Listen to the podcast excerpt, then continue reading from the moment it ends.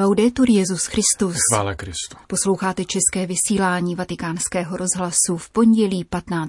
února.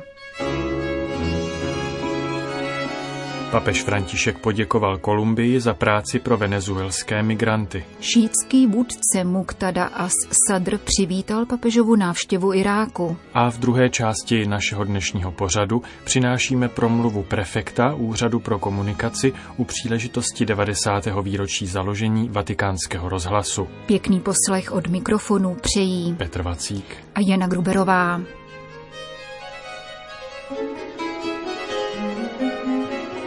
Zprávy vatikánského rozhlasu. Vatikán. Po nedělní polední modlitbě na svatopetrském náměstí včera papež František oslovil přítomné s několika poznámkami a pozdravy. E Drazí bratři a sestry, vždy jsem vděčný všem, kdo pracují ve prospěch migrantů. Děkuji všem za to, co pro migranty dělají, začal papež. Připojil se poté k biskupům Kolumbie, kteří podpořili kolumbijský státní projekt ochrany a integrace venezuelských migrantů. E A tohle nedělá nějaký bohatý, rozvinutý stát. Ne, dělá to stát, který má spoustu problémů s vlastním rozvojem, s chudobou a bezpečností, poznamenal František a poděkoval Kolumbii. V Itálii se 14. února slaví nejen svátek svatého Valentína, ale také svatých Cyrila a Metoděje. Papež tedy pokračoval. E Dnes, v den svátku svatých Cyrila a Metoděje, misionářů slovanských národů, které svatý Jan Pavel II. prohlásil spolupatrony Evropy, srdečně zdravím všechny obyvatele v zemích, kde tito svatí bratři působili. Ať vám jejich přímluva pomůže najít nové způsoby, jak sdílet evangelium. Tito dva neměli strach hledat nové cesty komunikace. Ať jejich přímluva posílí v křesťanských církvích touhu kráčet k plné jednotě v respektu k differenze. Papež také požehnal všem zamilovaným při příležitosti svátku svatého Valentína a ujistil je o svých modlitbách za ně. Vatikán Bagdád. Irácký šítský duchovní a politik Muqtada As Sadr popřel skutečnost, že by nadcházející cesta papeže Františka do Iráku vyvolávala odpor či kritiku. Vstřícnost vůči druhým náboženstvím je dobrá a jeho návštěva je vítána. Stojíme před našimi dveřmi s otevřeným srdcem, prohlásil Sadr na sociální síti Twitter a k Františkově zastávce v posvátném městě šítského islámu poznamenal. Nadžav je hlavním městem náboženství a papeže zde přijmeme jako ctitele míru. Podle informací místního tisku se irácký premiér Mustafa Kázimí setkal s apoštolským nunciem v Bagdádu monsignorem Mitjou Leskovarem, aby hovořili o přípravách na apoštolskou cestu. Irácký ministerský předseda potvrdil, že vláda i národ papeže očekávají. Návštěva jeho svatosti přispěje k upevnění stability v Iráku a šíření ducha bratrství v naší zemi i celém regionu, zdůraznil Kázimí. Jak dodal, političtí představitelé i náboženští vůdci podporují úsilí svatého stolce o spravedlnost, vymícení extrémismu a šíření tolerantního ducha. Pokud se papež František ve dnech 5. až 8. března do Iráku skutečně vypraví, uskuteční tak vůbec první papežskou návštěvu v této převážně muslimské zemi. Nad cestou ovšem visí řada otazníků zapříčiněných nejenom bezpečnostní situací, ale také pandemí koronaviru, která si dosud v Iráku vyžádala život deseti tisíc lidí.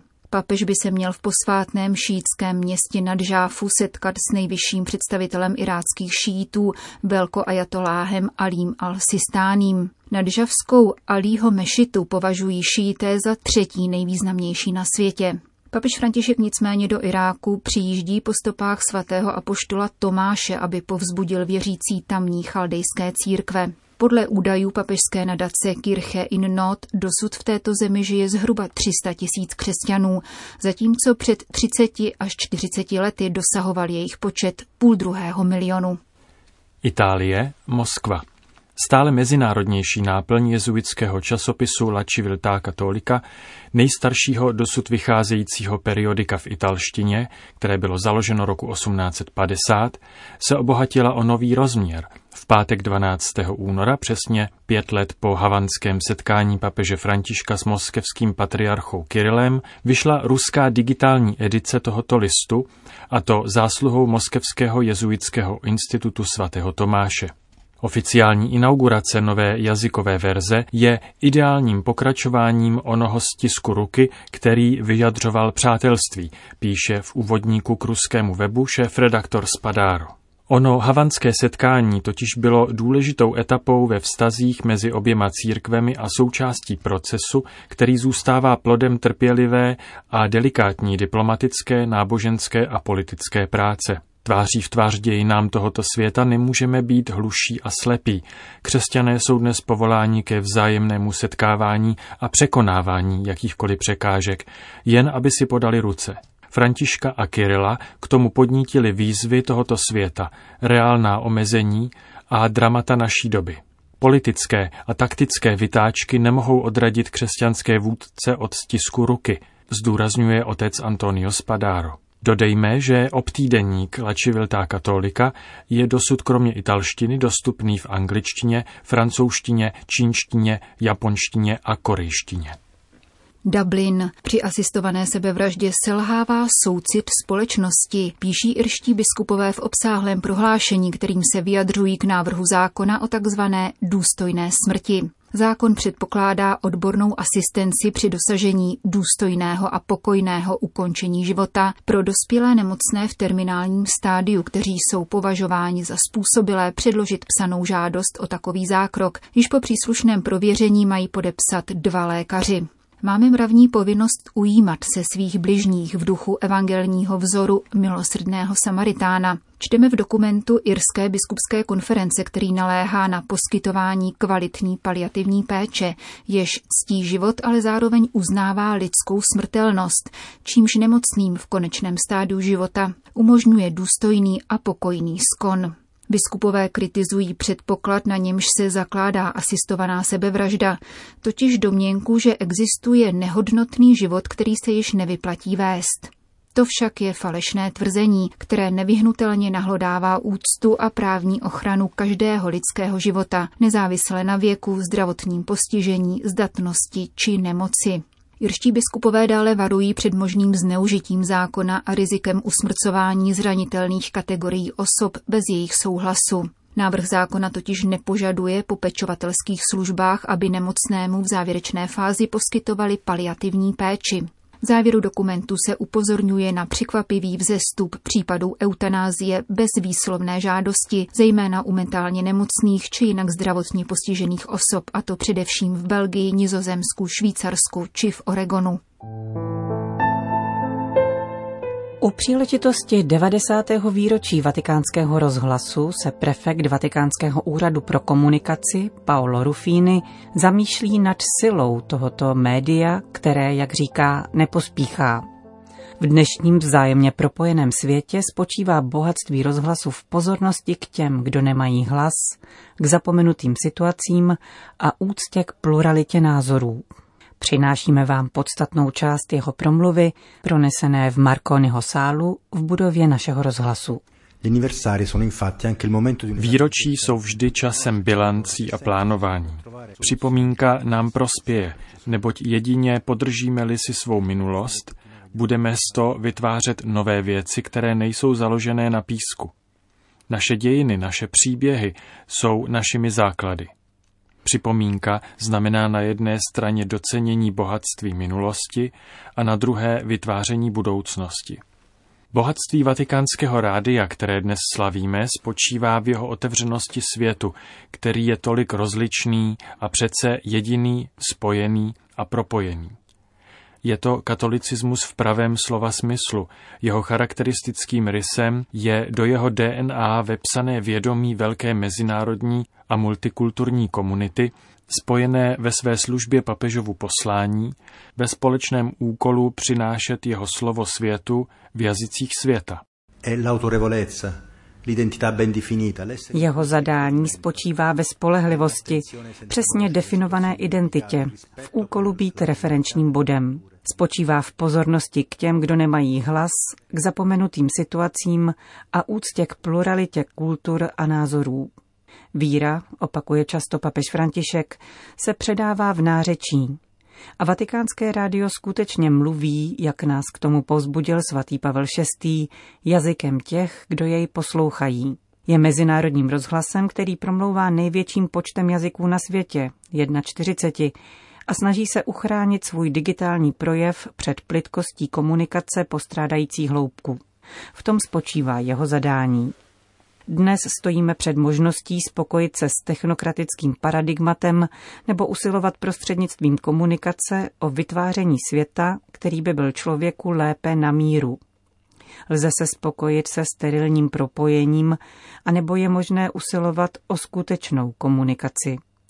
Je možné věřit v upřímnou rozmluvu vedoucí ke sdílení, anebo v marketing názorů a sloganů. V tomto smyslu může být rozhlasová metoda měřítkem a mírou poměřování. Rádio je velkou školou žurnalismu. Umí užívat správná slova. Dokáže snoubit rychlou zprávu s reflexí. V tomto smyslu nástup digitální éry neznamenal konec rádia. Možná právě naopak. Dnes zahájený projekt Web Rádia promění naše programy v různých jazycích ve vlastní rádia v pravém slova smyslu, každé se svým vlastním vysílacím programem. A z každého smartphonu se stane malé rádio. Přestože rádio zůstává nízkonákladovým prostředkem, díky novým technologiím zdokonalilo svoji schopnost dosáhnout ke každému člověku a ve svém podání zacházet na hlubinu. Nevzdalo se však své podstaty. Rádio je krásné, protože vstupuje do hloubky, protože slyšíš hlas. Zaměřuješ se na hlas. Rádio nepospíchá. Vyžaduje pozornost. Respektuje slova, nechává je promlouvat.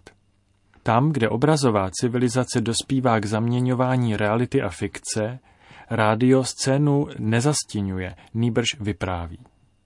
Nevytváří scénografie, nýbrž je nalézá. Právě v tom spočívá paradox. Navzdory všemu potřebujeme hloubku slova. Některým obrazům chybí stín, objem, nedostává se jim evokativní síly, jakou má holé slovo. Conosciamo già, per esempio, Poznali jsme úspěch podcastů. Viděli jsme, jak i ta nejmodernější sociální média hledají v mluveném slově tajemství nového začátku. Slovo vyřčené a slyšené je velmi silnou protilátkou k umrtvující telematické lenosti. Zadáním vatikánského rádia, pokud jde o informaci, zůstává jeho úkol být primárním zdrojem papežského magistéria a pokladem kolektivní paměti. Vytvářet s Petrem a kolem Petra nikoli babylonskou věž, nýbrž společenství živých kamenů, budovu z živých kamenů. Jeho úkolem je to, co popsal svatý Pavel v listu Římanům. Všude na zemi pronikl jejich hlas, až na konec světa jejich slova.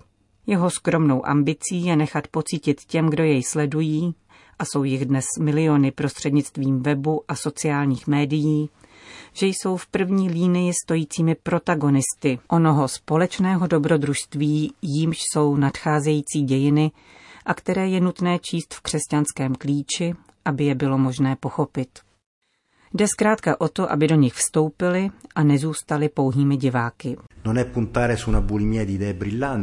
Cílem do budoucnosti není jakási bulimie skvělých ideí nebo posedlost okamžitými výsledky.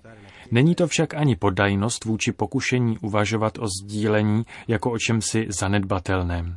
Ambicí je, bez ohledu na pouhé numerické údaje o posluchačích, zůstat nadále referenčním bodem, schopným klást otázky, probouzet svědomí, překvapovat, hledat pravé sdílení a společenství. Přejít od logiky předávání k logice vztahu, dovolit periferiím, aby promlouvali z centra, vycházet z vatikánských informací a vytvářet síť založenou na slově.